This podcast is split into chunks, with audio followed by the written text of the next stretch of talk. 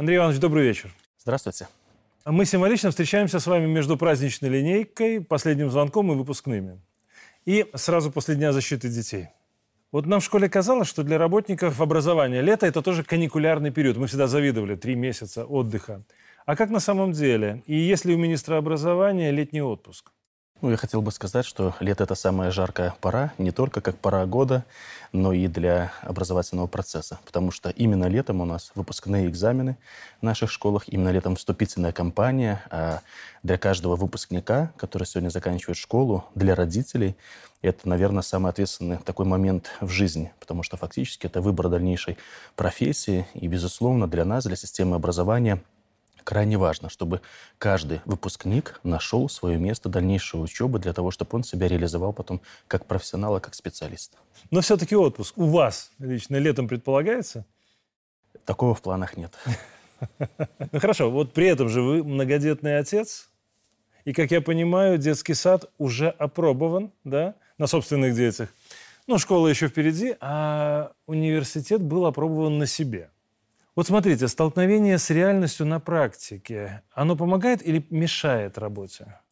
Здесь очень важно взвешенный подход, потому что, понимаете, вся система образования, она э, огромная, можно сказать. Это порядка трех тысяч школ, э, более чем три с половиной тысячи детских садов, и ты прекрасно понимаешь, что опыт отдельного э, малыша или отдельного родителя, он не может быть показателен для всей системы. Но, с другой стороны, не окунувшись, не ощутив на себе, ты, наверное, вряд ли сможешь дать действительно реальную, адекватную, объективную оценку, что происходит в системе образования. Мне кажется, что, э, как и всегда, во все времена, наверное, самую важную роль играет педагог. Это воспитатель детского сада, это учитель в школе и, безусловно, это профессор в университете. Если люди находятся на своем месте – если они не только профессионалы, но и люди, которые любят свою страну, тогда мы можем быть уверены за наше подрастающее поколение. Ну, я обязательно соглашусь с этим, потому что так или иначе от педагога зависит все. Как и от руководителя иногда, да, в коллективе. Но вот смотрите, лично сами вы сталкивались, пока не были министром образования, с какими-то трудностями, которые для вас были очевидны и которые вы хотели изменить вот в обязательном порядке, если бы у вас были полномочия на тот момент? Конечно, есть э, понимание того, что сталкиваясь с какими-то вещами в повседневной жизни, наверное, каждый из нас считает, что вот в системе образования разобраться проще простого. Конечно. Поэтому я был не исключением. Да, я был не исключением, и тоже целый ряд вопросов, которые, мне казалось, лежат на поверхности и очень простые, их надо было бы решить. Часть из них э, мы уже решили. Решили уже достаточно быстро. Но смотрите, Помимо самой главной да, в мире роли, раз мы уже об этом затронули тему, роли многодетного отца, вы же еще и самый молодой доктор химических наук, да, и самый молодой министр. Но при этом вы титулованный спортсмен. Я подчеркну это, это абсолютно. Для меня это очень важно, надеюсь, для зрителя тоже. Первый абсолютный чемпион Беларуси по классическому пауэрлифтингу, да? Так точно. И в Швеции даже установили э, мировой рекорд по становой тяге в своей весовой категории, да? да? Ну, скажу так, суровая, брутальная жизнь. При этом президент при вашем представлении сказал, что нового министра ждет очень творческая работа. Вот насколько вы сами оказались к ней готовы? Ну, и в чем творчество, на ваш взгляд? Знаете, э, очень э, важно то, что э, у меня вся предыдущая моя деятельность была связана с наукой. А люди науки, они, конечно, в первую очередь достаточно критичны. Они многие факты воспринимают под долей сомнения. Потому что если ученый не будет сомневаться, вряд ли он найдет истину. Поэтому и придя в систему образования, вот этот вот навык поиска, вдумчивости, он, конечно, э, играет очень серьезную роль, потому что это позволяет разобраться в тех вопросах, которых большое количество, начиная от дошкольного образования, ну, безусловно, школа, профтех, высшее образование, это доп. образование, это, безусловно, э, переподготовка и подготовка уже взрослых людей, это все система образования. Поэтому, безусловно, работа достаточно творческая и интересная, потому что ты сталкиваешься с той системой, через которую проходит каждый человек. Нету в стране ни одного человека, который бы не прошел через систему образования. И это, конечно, огромная ответственность и э, огромное понимание, какая э, ноша лежит на всей системе с тем, чтобы действительно эта система была выстроена и чтобы из нее выходили действительно наши граждане. Первое впечатление, первое впечатление, Андрей Иванович, вы производите как очень спокойный человек. Вот со стороны глядя, ну, по крайней мере, мы же не первый раз общаемся лично. И вот это спокойствие, оно вам не мешает? Или это внешне спокойно, а внутри вулкан? Можно Нет, так говорить? Не думаю. Я человек достаточно спокойный, но, наверное, э, планомерный. И если мы решаем какие-то вопросы, и вот сегодня и в Министерстве образования, мы выстраиваем системную работу, системный подход. Нету движения шаг вправо, шаг влево. Мы движемся вперед с четким пониманием не только тактики, но и стратегии на дальносрочную перспективу. Хорошо. Нравится. Тогда вот эти 10 золотых правил учителя, вот это что, про то самое творчество или это все-таки про систему? Что это такое? Знаете, что ну, они помогут изменить? Э, постоянная задача, постоянно у нас э, вопрос стоит, конечно, поднятие престижа учителя в обществе в первую очередь. И мы прекрасно понимаем, что эта задача, она э, имеет две стороны, как медаль. С одной стороны, это кто является сегодня учителем и педагогом, потому что если он не будет соответствовать высокому статусу, и интеллектуальному, и моральному, и этическому, то вряд ли можно будет его вывести на высокий уровень в обществе. С другой стороны, это отношение общества. Поэтому вот эти 10 золотых правил педагога, они, с одной стороны, направлены на то, чтобы педагог понимал, каким критериям он должен соответствовать. Они общеизвестны, они понятны, но, с другой стороны, к этим 10 правилам есть преамбула – и преамбула гласит о том, что высокий государственный и общественный статус учителя основан на взаимном уважении всех объектов образовательного процесса. Это учащиеся, это родители, это педагоги. Для того, чтобы все понимали, учителя необходимо и обязаны уважать все. А после этого он должен соответствовать определенным критериям и определенным требованиям. А кто прописывал эти правила? В первую очередь сами учителя.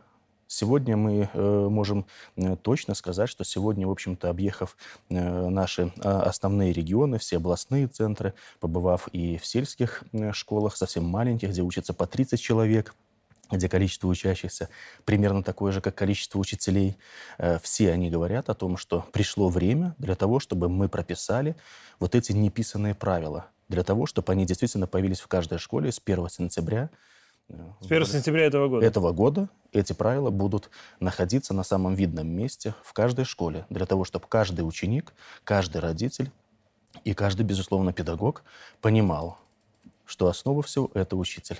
Ну, вот смотрите, я тоже прописал 10 заповедей или 10 правил телеведущего. Да, для себя прописал, и когда выступаю перед журналистом, я их озвучиваю. Но мне хочется понять, вот из этих 10 правил, для примера, хотя бы одно – вы можете озвучить так, чтобы было понятно вообще, в каком направлении это? Знаете, это касается всех направлений. Безусловно, это уровень э, профессионализма учителя. Он должен понимать, что учитель это тот человек, который постоянно саморазвивается. Угу. У нас предусмотрена соответствующая система, наверное, как ни в какой другой профессии, профессии педагога, постоянное, непрерывное педагогическое образование. И здесь, конечно, нацеленность педагога э, развивать свои профессиональные компетенции очень важны. С другой стороны, мы прекрасно понимаем, что учитель – это не только носитель знаний, а, безусловно, это общение и коммуникация с ребенком, с учащимся. И здесь, конечно... Ну, это еще как пример в любом случае. Безусловно. И Личный. Здесь, и здесь, безусловно, должно лежать в основе пример во всем. И во внешнем виде, и в поведении. Поведение не только в нашем реальном мире, но и в социальных сетях, Поэтому mm. здесь очень важно для того, чтобы педагог понимал, что он учитель не только в школе. Мне нравится такой подход. Ну хорошо, тогда вопрос, знаете как, мы же всегда говорим правила, ограничения. Это как кнут. Поэтому я вопрос не самый легкий задам, но его нельзя не задать. Вот мое глубокое убеждение, что учителя должны быть самыми высокооплачиваемыми в бюджетной сфере, наравне с врачами. Потому что, по сути, это наша жизнь и наше воспитание, скажем так, в любом случае, наше будущее. Вот золотые правила учителя есть, а золотые времена для учителей когда нас станут? И что вы будете делать с заработной платой?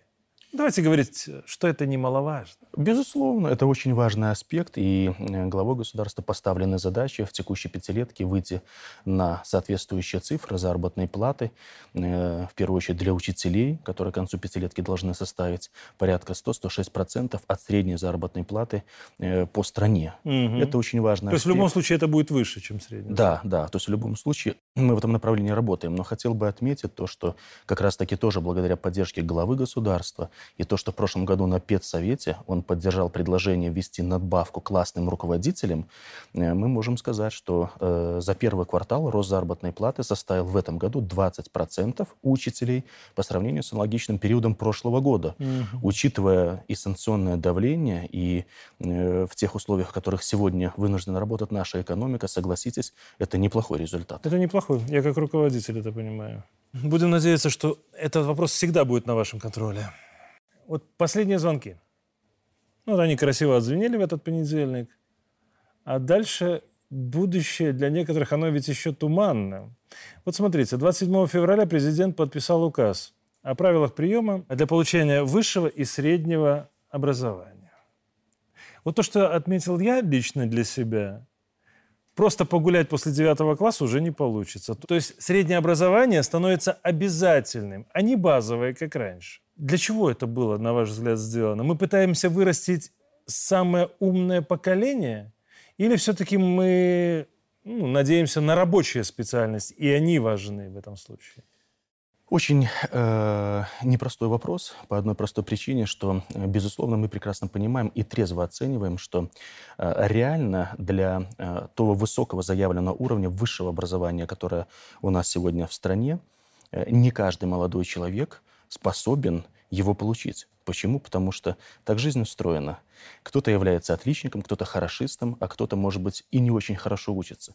Но при этом мы прекрасно понимаем, что на рынке сегодня у нас наиболее востребованы рабочие специальности. Именно поэтому мы сегодня создаем все необходимые условия для того, чтобы молодые люди после 9 классов могли получить либо профессионально-техническое, либо среднеспециальное образование, пришли работать на предприятия и только осознав себя в профессии, осознанно выбрали выбор получения высшего образования.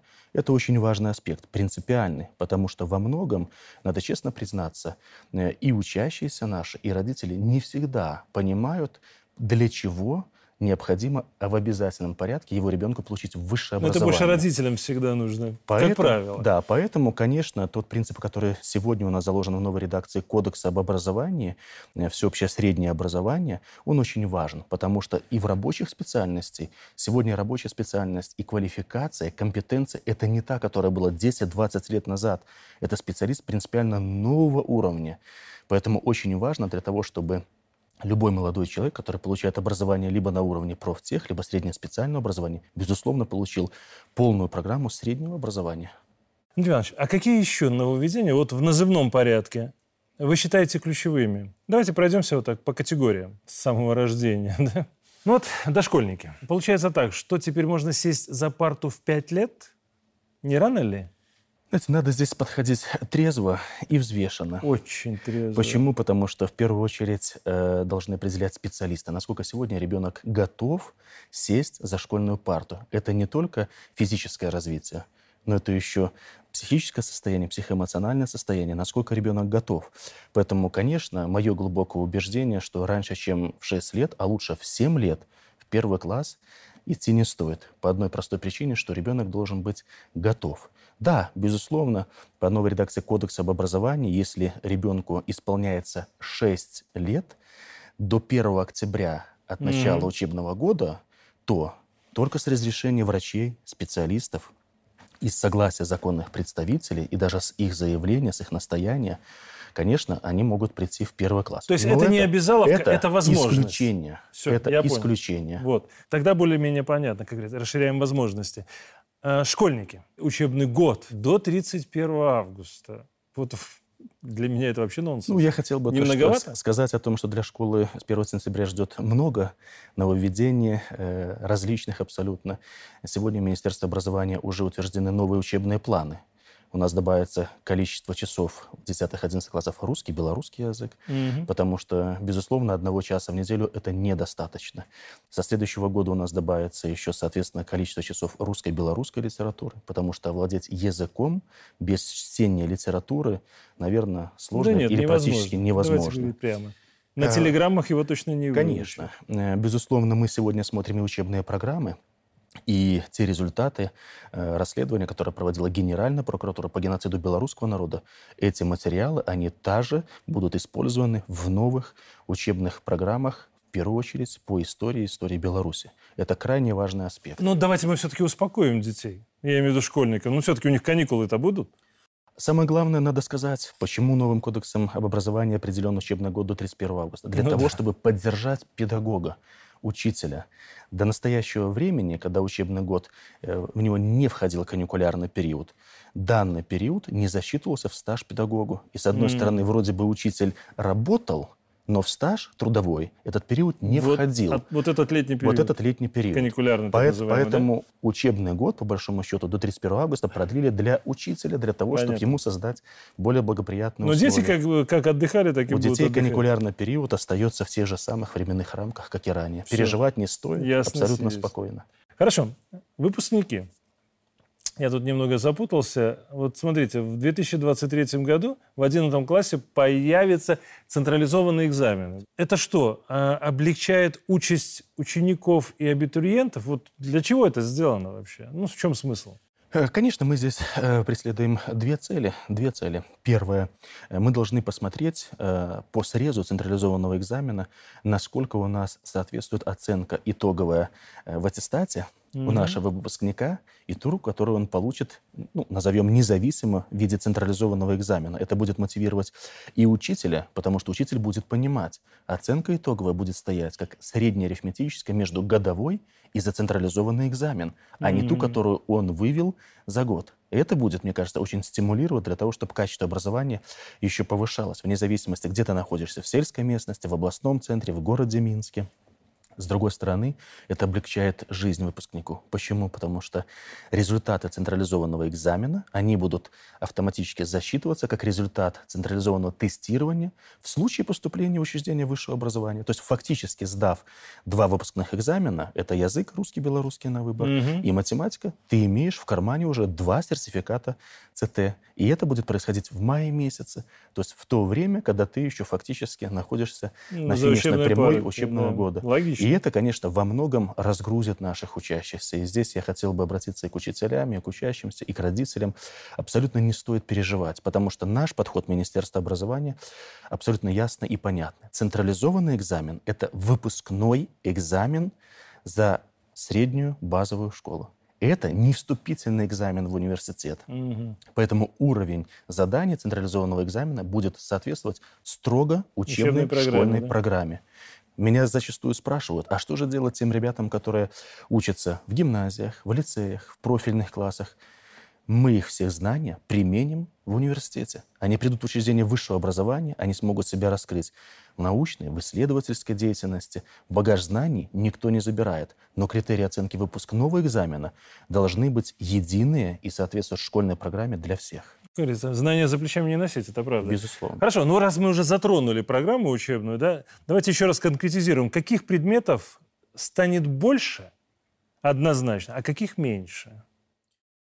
Э, больше станет однозначно с 1 сентября э, русский язык и белорусский язык. Безусловно, если мы увеличиваем э, в учебном плане соответствующие уроки, мы должны у кого-то забрать. Естественно. Сегодня мы видим, что иностранный язык где-то находится значительно выше на пирамиде всех других предметов, чем это должно было быть, наверное. Поэтому mm-hmm. английский язык немножечко уменьшится, но при этом все равно английского языка у 10-11 класса будет больше на базовом уровне, чем русского и белорусского. Но я глубоко уверен, что э, при необходимости любой иностранный язык, любой человек, будь то школьник, студент, взрослый человек, он выучит на протяжении своей жизни. Ну, если, ему самообразование будет, никто не отменял. Если ему это будет необходимо. Угу. А если мы в школе не научим русскому и белорусскому языку, его никто этому не научит. Я не знаю ни одних платных курсов для взрослых русского и белорусского языка, но английского языка масса. Поэтому здесь мы прекрасно... Как поддерживаю. Особенно, когда приходят люди, не знающие, где запятые ставить. Это так раздражает, честно скажу. Банщики и бариста, да? У нас появились такие специальности. Это профессии, как я понимаю. Это профстандарт. Я бы профстандарт? Здесь не это не специальность, это профстандарт. Мы прекрасно понимаем, что сегодня в любой профессии должны быть четко и ясно определены, какие компетенции должны быть у этого специалиста. Поэтому, mm-hmm. безусловно, профстандарт, он определяет не образовательную траекторию, а те критерии, те компетенции, которыми должен обладать этот специалист. И во многом те специальности, которые вы назвали, они являются краткосрочными, либо доп. образования взрослых. Когда mm-hmm. взрослый человек является безработным и не может найти работу по своей специальности, приходит на биржу труда, и ему говорят, в течение одного-двух месяцев ты можешь пройти э, соответствующие курсы и получить новую профессию. Вот эту профессию? Безусловно, да. Речь не идет о том, что вот эти специалисты мы будем готовить там в университете, там, либо в колледже, либо еще где-либо. Речь идет, это все-таки профстандарт. Хорошо, это профессия. Ну а специальности какие тогда появятся в этом году? Знаете, у нас э, очень динамично развивается область подготовки специалистов в области IT. Сегодня у нас э, порядка 20 наших вузов, то есть, в принципе, каждый второй вуз осуществляет подготовку по IT-специальностям. Более чем 50 IT-специальностей сегодня у нас реализуется подготовка. 6 тысяч выпускников, специалистов ежегодно мы получаем в экономику.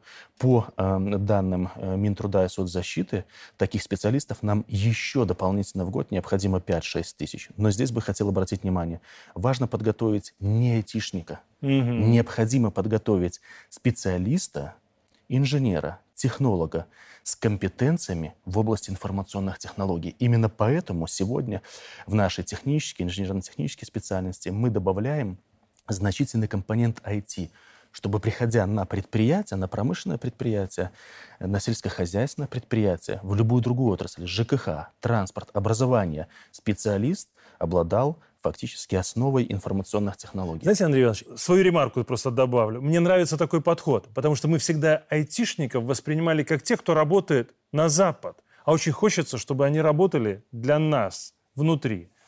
Ну, это ремарка. Мы, мы, мы работаем именно в этом направлении. Вот, и в настоящее я это услышал, время да. хотел бы особо подчеркнуть, есть полное понимание. Сегодня мы совместно с Министерством связи и информатизации, которое является республиканским госорганом, который отвечает за сферу IT, мы проводим в каждом регионе с представителями и руководством облсполкомов семинары – по подготовке кадров для цифровой трансформации экономики, чтобы на местах местная власть понимала, какие специалисты им нужны будут через 2, 3, 4, 5 года.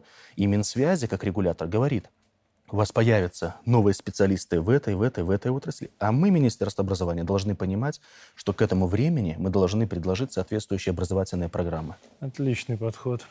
Лицей, буквально коротко. Тема, которая сейчас э, тщательно мустируется в интернете, вот они останутся.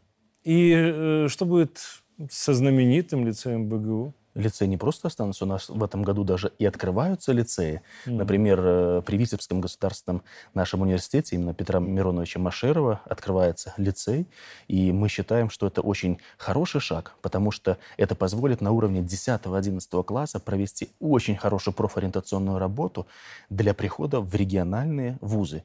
Важнейшее требование – это, конечно, возможность обучаться в лицеях для ребят со всех регионов. Вот mm-hmm. это самая главная задача. И, конечно, она за собой требует наличия соответствующего общежития.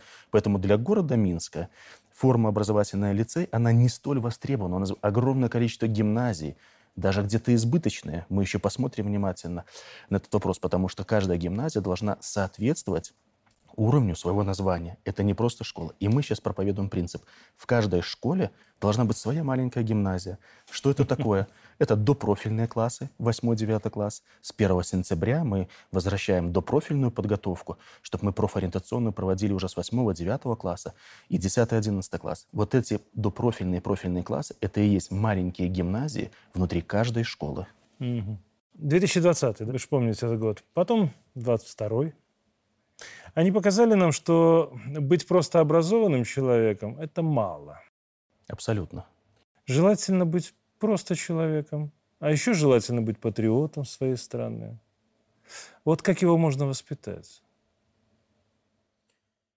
Вопрос очень непростой, сложный. Вечный, я бы да, сказал. он вечный. Вы знаете, наверное, это э, постоянная работа всех нас, всех нас, всего нашего общества. Мы, как родители, приходя домой, воспитывая наших детей, должны выполнять эту функцию. Безусловно, это учителя, педагоги, которые приходят к нашим детям в школах, в университетах. Безусловно, это все общество. Поэтому только своим ежедневным, постоянным примером мы можем воспитать. У детей есть одна особенность. Они не воспринимают фальши. Угу. Если они видят, что слова расходятся с делом, что человек они сам никогда, не верит, они да? никогда в жизни в это не поверят и не впитают. А вторая особенность детей – они чистый хрустальный сосуд. И от того, чем мы наполним, мы получим на выходе результат. Вот это мы должны четко ясно понимать, что дети все априори, они впитают все, что мы им дадим. Ну вот уроки патриотизма, да? Ведь они теперь будут везде. Они проводились. Вот знаете, я всегда слышал о том, что уроки патриотизма проходят. А сейчас что это будет? Ну, у нас э, с 1 сентября прошлого года введена новая должность. Руководитель по военно-патриотическому воспитанию – это тот человек, который должен в каждом учреждении образования, в каждой школе организовать этот процесс именно воспитания гражданина и патриота. Это крайне важно. Формы могут быть самые разнообразные.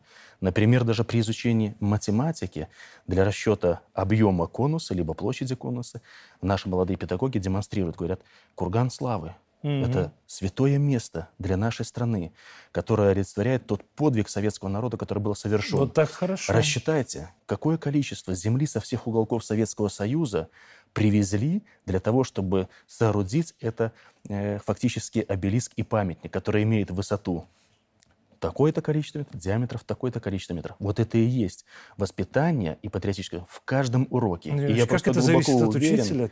Что в каждом предмете э, можно и мы обязаны найти предмет гордости.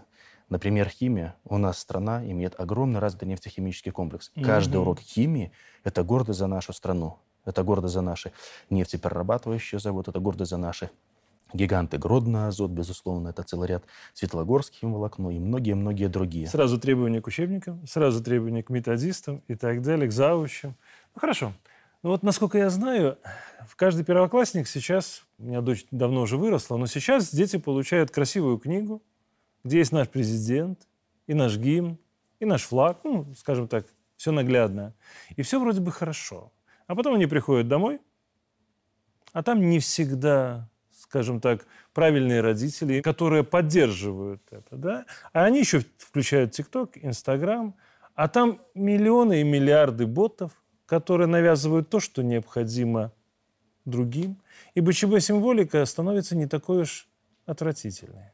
Вот вы выступили с идеей ритуала с госсимволикой. Что это такое? Я хотел бы отметить, что это не идея, это уже реализованный факт.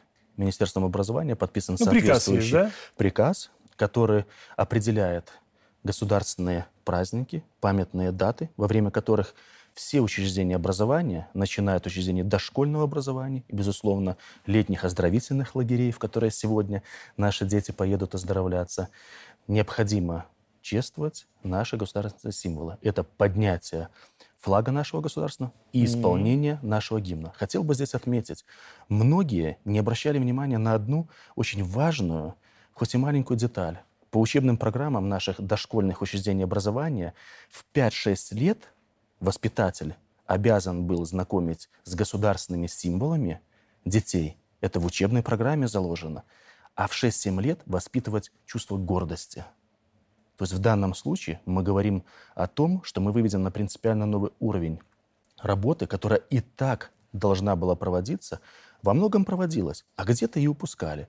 Еще один момент, который хотел отметить. Министерство образования утвердило э, новый дизайн дневников, который mm-hmm. получат все наши учащиеся на главной странице, на титульной странице.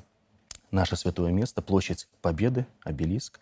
На первом форзаце наши государственные символы, герб, флаг, гимн. На последнем форзаце наши памятные даты, государственные праздники. А с обратной стороны, как сейчас модно говорить, QR-код на платформу Patriot Buy, на которой собраны все материалы, как для учащихся, так и для педагогов по патриотическому воспитанию. Это видеоматериалы, фотоматериалы, это проекты, это ту работу, которую ведут в школьных музеях по всей стране и многое-многое другое. Для того, чтобы даже если школьник заскучает где-то, mm-hmm сидя, например, дома, сканирует QR-код и переходит не на какой-то ТикТок или на какой-то Телеграм-канал, а действительно на тот достойный сайт, который позволит ему гордиться своей страной. Я надеюсь очень, что дату 17 сентября мы не забыли, она там будет. Там и 17 сентября, и 22 это, июня. Очень важно. Смотрите, я сейчас достаточно часто выступаю перед различными коллективами. Моя тема политтехнология. И я на примерах пытаюсь рассказать, где и как нас пытались подсадить на эмоции, где раскачивали, где манипулировали сознанием. Реально, очень профессионально. Поверьте, далеко не все понимают это, что даже контекстная реклама с призывом белорусов там выйти на площадь, чтобы якобы там э, помочь Украине сейчас, да, это тоже деньги и технологии. Ну, это очевидно.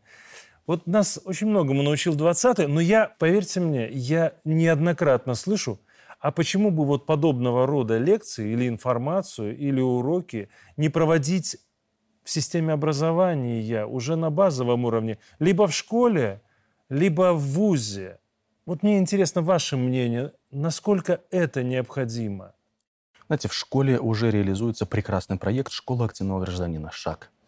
Когда руководители госорганов, когда руководители всех уровней приходят к нашим учащимся, к нашим школьникам, это 8, 9, 10, 11 классы, и рассказывают, проводят соответствующие уроки, о которых вы говорите, которые рассказывают про все аспекты и экономической жизни, социально-общественной жизни. Иванович, вот я и хочу, чтобы вы меня услышали. Да? Я понимаю, я знаю, что такое шаг.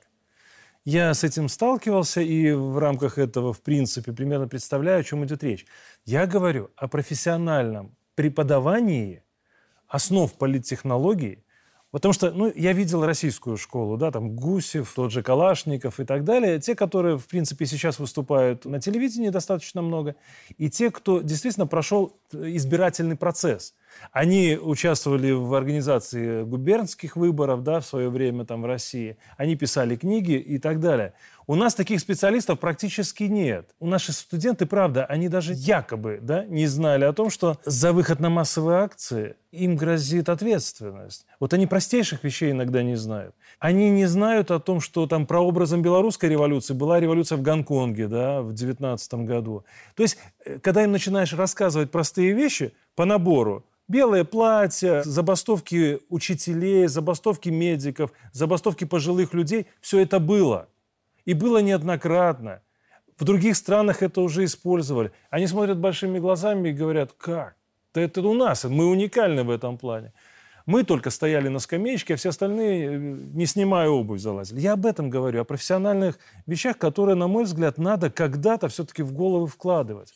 Вот. очень, вы очень правильно э, сказали, то, что у нас таких людей, которые способны это донести, не так уж много в нашей стране. Поэтому э, мне кажется, что в качестве э, таких встреч с нашими студентами мы это должны обязательно проводить. И мы это сейчас проводим. И во многом наше Республиканское общество знания, которое возглавляет Вадим вот Гигин. Согласен.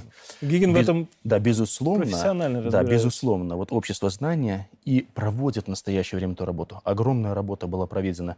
Проект в режиме правды перед проведением референдума нашего республиканского, где, mm-hmm. в общем-то, не только с трудовыми коллективами, но со студенческой молодежью встречались как раз такие люди, которые разбираются в политтехнологиях. Все, принимается. В режиме правды отличный проект. Переписывание истории. Вот сегодня на примере Украины мы видим, как буквально за несколько лет, за 8 лет можно переформатировать сознание школьников, которые сейчас абсолютно уверены, что там древние укры были прародителями человечества, да, а украинская шумерия появилась там чуть ли не 900 тысяч лет назад. Ну, у них там прямо в учебниках это пишут. И война у них давно уже перестала быть отечественной, стала мировой. И празднуют они не 9 мая, а 8. Вот что будет с учебниками истории у нас? Ведь мы уже говорили о том, что в девятом классе пять занятий или пять часов и это все на Великую Отечественную. Я хотел бы отметить здесь очень важные аспекты. Первое, если мы говорим про историю Беларуси в школах. В настоящее время уже дорабатывается, проходит переиздание учебное пособие по Великой Отечественной войне. Mm. Отдельное учебное пособие целом по истории Великой Отечественной для наших школьников. Я уже говорил о том, что те материалы, которые э, вновь выявлены Генпрокуратурой, они все войдут в учебные программы, безусловно, тоже истории Беларуси. Для студентов с 1 сентября э, фактически во многом революция будет для всех. Почему? Для всех студентов, вне зависимости от профиля обучения, будет изучаться обязательная дисциплина история белорусской государственности – это впервые попытка написать единый учебник во многом по истории Беларуси. Потому что, когда во время проведения диалоговых площадок при обсуждении этого учебного пособия историки спрашивали, а не кажется ли вам, э, Андрей Иванович, что читать историкам историю белорусской государственности – это избыточно. Мы и так знаем всю историю. Я всегда задавал им один вопрос. Вы мне скажите, у вас, у историков, есть единый учебник по истории Беларуси? Нет. Поэтому я сказал, вот это и будет первый учебник, который будет по истории Беларуси, потому что сегодня очень важно понять государственно и единый подход к нашей истории. Поэтому все студенты будут у нас проходить этот курс. Он достаточно объемный, но мы считаем, что абсолютно неизбыточным, потому что без, как вы говорите, впитывания вот этой истории, этих основ, мы вряд ли на выходе получим действительно гражданина, и патриота, и человека. Андрей Иванович, мне нравится ваш подход. Последнее. Около философский вопрос. Я, честно, пытался разобраться в ваших научных работах. Ну, зацепился, конечно, за знакомые слова. Абсорбация, сорбенты, да, токсичность. А ведь наши дети, они ведь тоже как губка. Они легко впитывают вот то, о чем мы говорим, да? Они впитывают и хорошее, и токсичное. Вот что нужно заложить в них сегодня, чтобы токсичные идеи в их мембраны не проникали? Самое главное, мне кажется, это э, базовая ценность. Если мы у ребенка воспитаем базовые ценности, для нас традиционные, ясные, понятные, то, мне кажется, у них будет тогда иммунитет и отторжение для лжи, фейков и всего того, что им пытаются навязать, потому что для них это будет внутренне чуждо. А когда внутреннее ощущение неприятия, тогда, наверное, и э, вот это впитать практически невозможно. Андрей Иванович, вот э, в девятом вы защитили кандидатскую, в семнадцатом докторскую. Я думаю, что, может быть, именно эта тема и станет самой главной вашей диссертации в жизни. Ну, как воспитать настоящего патриота Беларуси. Отличный разговор. Спасибо вам. Спасибо вам большое.